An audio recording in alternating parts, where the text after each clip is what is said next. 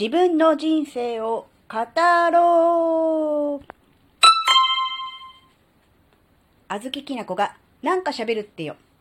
この番組は子供の頃から周りとの違いに違和感を持っていたあずきなが自分の生きづらさを解消するために日々考えていることをシェアする番組です。こんにちは、あずきなです。先週のえー、スタンド FM の、えー、コラボライブ、えー、しばらぶさんとね、えー、1時間ぐらい、1時間以上か、えー、Kindle 出版、初めての Kindle 出版という形でコラボライブをやったんですね。で、あの、ラジオトークをお聞きの方はですね、後で、あの、下にね、あの、リンク貼っておきますんで、もし興味のある方は聞いていただければいいと思うんですが、その、ライブで入りきらずに、えー、ライブ終了後に収録したえー、番組でもね、お話はしてたんですが、改めて今回お話をしたいなと思ったので、収録してみました。えーとですね、うん、人生を語ろう。あなたのその経験は価値があるっていうことですよね。うん、まあね、私にも書けるかもっていう、まあ2冊目の本でもまあ書いているので、まあ、あずきながね、一貫して主張していることの一つになるのではないかと思うんですが、自分の経験を語るということで、え、その経験が誰かの役に立つっていう、そういうことですね。うんなんでそういうふうに思ったのかっていうのはきっかけがあります。えー、あずきなはですね、えー、今年15歳になる、えー、次男がいるんですが、えー、次男は生まれつき重い障害を持って生まれてきました。うん障害があると分かった時、お医者さんから告知を受けた時に、一番最初にしたことは、えー、本やネットの記事などで片っ端からね、関連する情報を読み漁るっていうことでした。当時はね、もちろんあの、主治医の先生からは説明は受けてるんですよ。あの、どういう感じですとか、どういう風になりますみたいな話はあったんですが、それ以上に、えー、もっとたくさんの情報がね、知りたかったんですね。まあ、知識自体も不足しているっていうこともあったので、これから自分とその子がね、どうなるのかっていうことをね、知りたくて、えー、情報をね、読み漁りました。で、もちろん専門的なね、まあ、ある程度こう難しいような学術書みたいなものも読みましたし、えー、なんだろうな、うん。でも、一番情報として、えー、ありがたかったこと、そして、あの、自分がね、えー、一番欲しかった情報っていうのは何だったのかというと、えー、同じ障害、同じ病気を持ったお子さんを育てているお母さんが書いたブログ記事だったんですね。一般の方ですよね。専門家じゃないですよね。うん、じゃなくて、同じような、えー、感じでのね、病気障害を持っているお子さんを育てているお母さんが書いたブログの記事が本当に参考になったし、心の支えになったし、ありがたかったんですよね。個人の経験談ですよね。うん、日々のまあ、日記的なものなのかもしれませんが、記録であったりとか、えー、大体、そうですね、何歳何ヶ月ぐらいの時にはこんなことができたとか、こんなことをね、ややったとかね、どこ、どこそこに行ったとかね、そういう感じのことが書いてあって、ああ、うちの子もこのぐらいの年になればこんな感じになるのかなとか、うん、このぐらいのことはね、できるのかなとか、うん、あ、逆にね、あ、こんな感じのイベントに参加もできるんだ、みたいな感じでね、えー、かなり励まされたし、勇気づけられたということがね、ありました。うん。人が、あの、悩んでいたり、困っていたりとかするときに必要な情報って、専門家の発信する情報だけじゃないっていうことなんですよね。当事者のなんだろうな、同じ立場の、まあ、今回の場合は、まあ、障害のある子を育てているお母さんということですけど、同じ立場の人だからこそ、うん、言えること、考えられること、うん、っていうのが、やっぱりあると思うんですね。もちろん、あの、お医者さんとか専門家の方は、もちろん知識ももちろん豊富ですし、えー、もちろん経験としていろんな方を見てますから、まデータの蓄積もあるので、それに基づいて、えー、適切なね、えー、意見なり、えー、考えなりをね、述べるということはできると思うので、もちろん専門家の方のね、えー、考え、知識、意見ももちろん大事なんですが、それだけじゃなくて、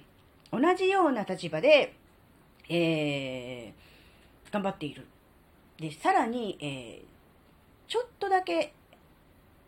先輩というか、うん、辛い時期をある程度乗り越えて前を向いて歩き始めているちょっとだけの先輩みたいなね、そういう方の、えー、意見、あるいは暮らしぶりみたいなものがね、本当にね、ありがたかったんですよ。うん。で、これって何でもそうかなっって思うんですよ。自分が悩んでいたり、大変だなって思ってたり、どうしたらいいかわかんない時って、やっぱりね、プロの意見とか専門家の意見とか、もうもちろん、アドバイス、アドバイスとしては有効なんだと思います。別に間違ってることを言ってるとかは思わないんですけれども、やっぱりこう、正しい意見だけが欲しいとか、えー、ではなく、なんだろう、共感したいとか、共感してもらいたいとか、そういう部分もあるじゃないですか。で、その共感っていうことに重きを置くとなると、やはりその専門家の方は、直接自分自身が経験しているわけではなかったりとかするので、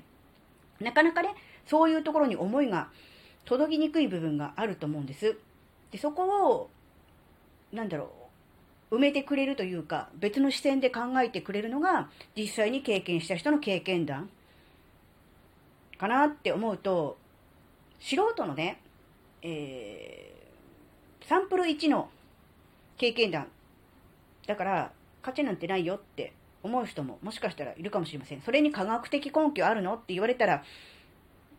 ね、口をつぐむしかないかもしれませんが、ただ、実際にそれで、えー、心が軽くなったり、えー、安心したり、ほっとしたり、励まされたりする人もいるわけなんですね。なので、え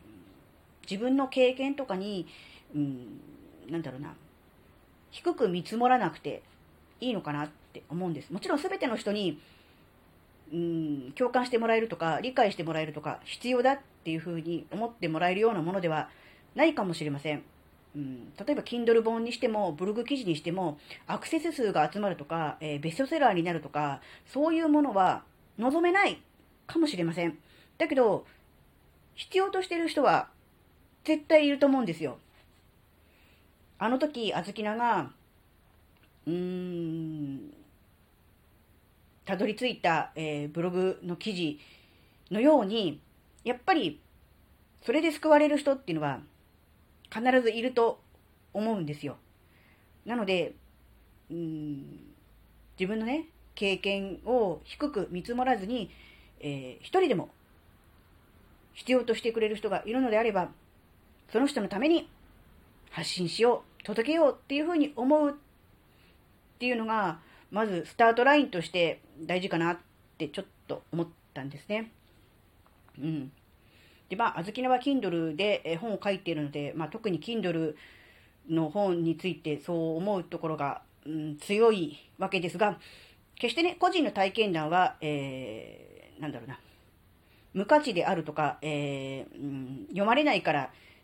書いても意味ないねっていうことはないと思っています。少なくともあずきなはそう思ってます。なので、あの、うん、書いてみたいなって自分の人生のね、まとめとして、一度こう、言語化して、文章として、えー、一つまとめてね、本として形に出したいなって思ってるけれども、そんなもん出しても誰も読んでくれないし、意味ないよね、価値もないよねって思っちゃって諦めてる人がいたんだとしたら、それ違うよって声を大にして言いたいと思います。うん。あなたのその経験を必要としている人は必ずいます。だから、考えることは、その経験を必要としている人にどうやって届けられるかっていうことですね。たくさんの人に届けるっていうのも、まあ、確率として、たくさんの人に届けば、その中に、え必要としている人のところに行くっていうことから考えると、確率としてはあるのかもしれませんが、本質として大事なことは、本当に必要な人に届けること。そのためにはどうすればいいのかっていうことを考える。そっちの方にね、えー、注力する、重きを置いた方がいいのかななんてことも考えています。なので、あの、うん、なんで、あの、文章じゃなくてもいいと思う。こうやって音声で届けるでもいいと思うし、うん、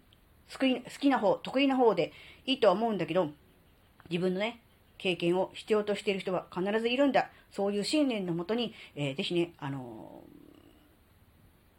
ー、たった一人しかいなかったとしても、その一人のために、うん、届けるっていう、そこがね、まず基本かなって思ったんで、今回ね、こういう話をしました。ちょっとね、うーん、つりなく真面目な感じになってしまいましたが、まあそうなんですよ。これはあの、まずきなの活動の信念ですね。まあ、Kindle に限らず何でもそうなんですが、うん、あずきなの発信を必要じゃない人にとっては全く必要じゃない。無駄。価値なんかわからない。でいいと思うんです。ただ、やっぱり必要としている人は必ずいると思って発信してるし、実際いると思ってるんですね。で、いると思うんですよ。なので、うん、そういう人にどうやって届けられるかなっていうことをね、えー、考えて、え、これからもね、活動していきたいな、なんてこともね、考えております。うん、なので、あなたの人生、そして経験は誰かの役に立てる。そう思って、え活動していく。それがね、とっても大事じゃないかなっていうお話でした。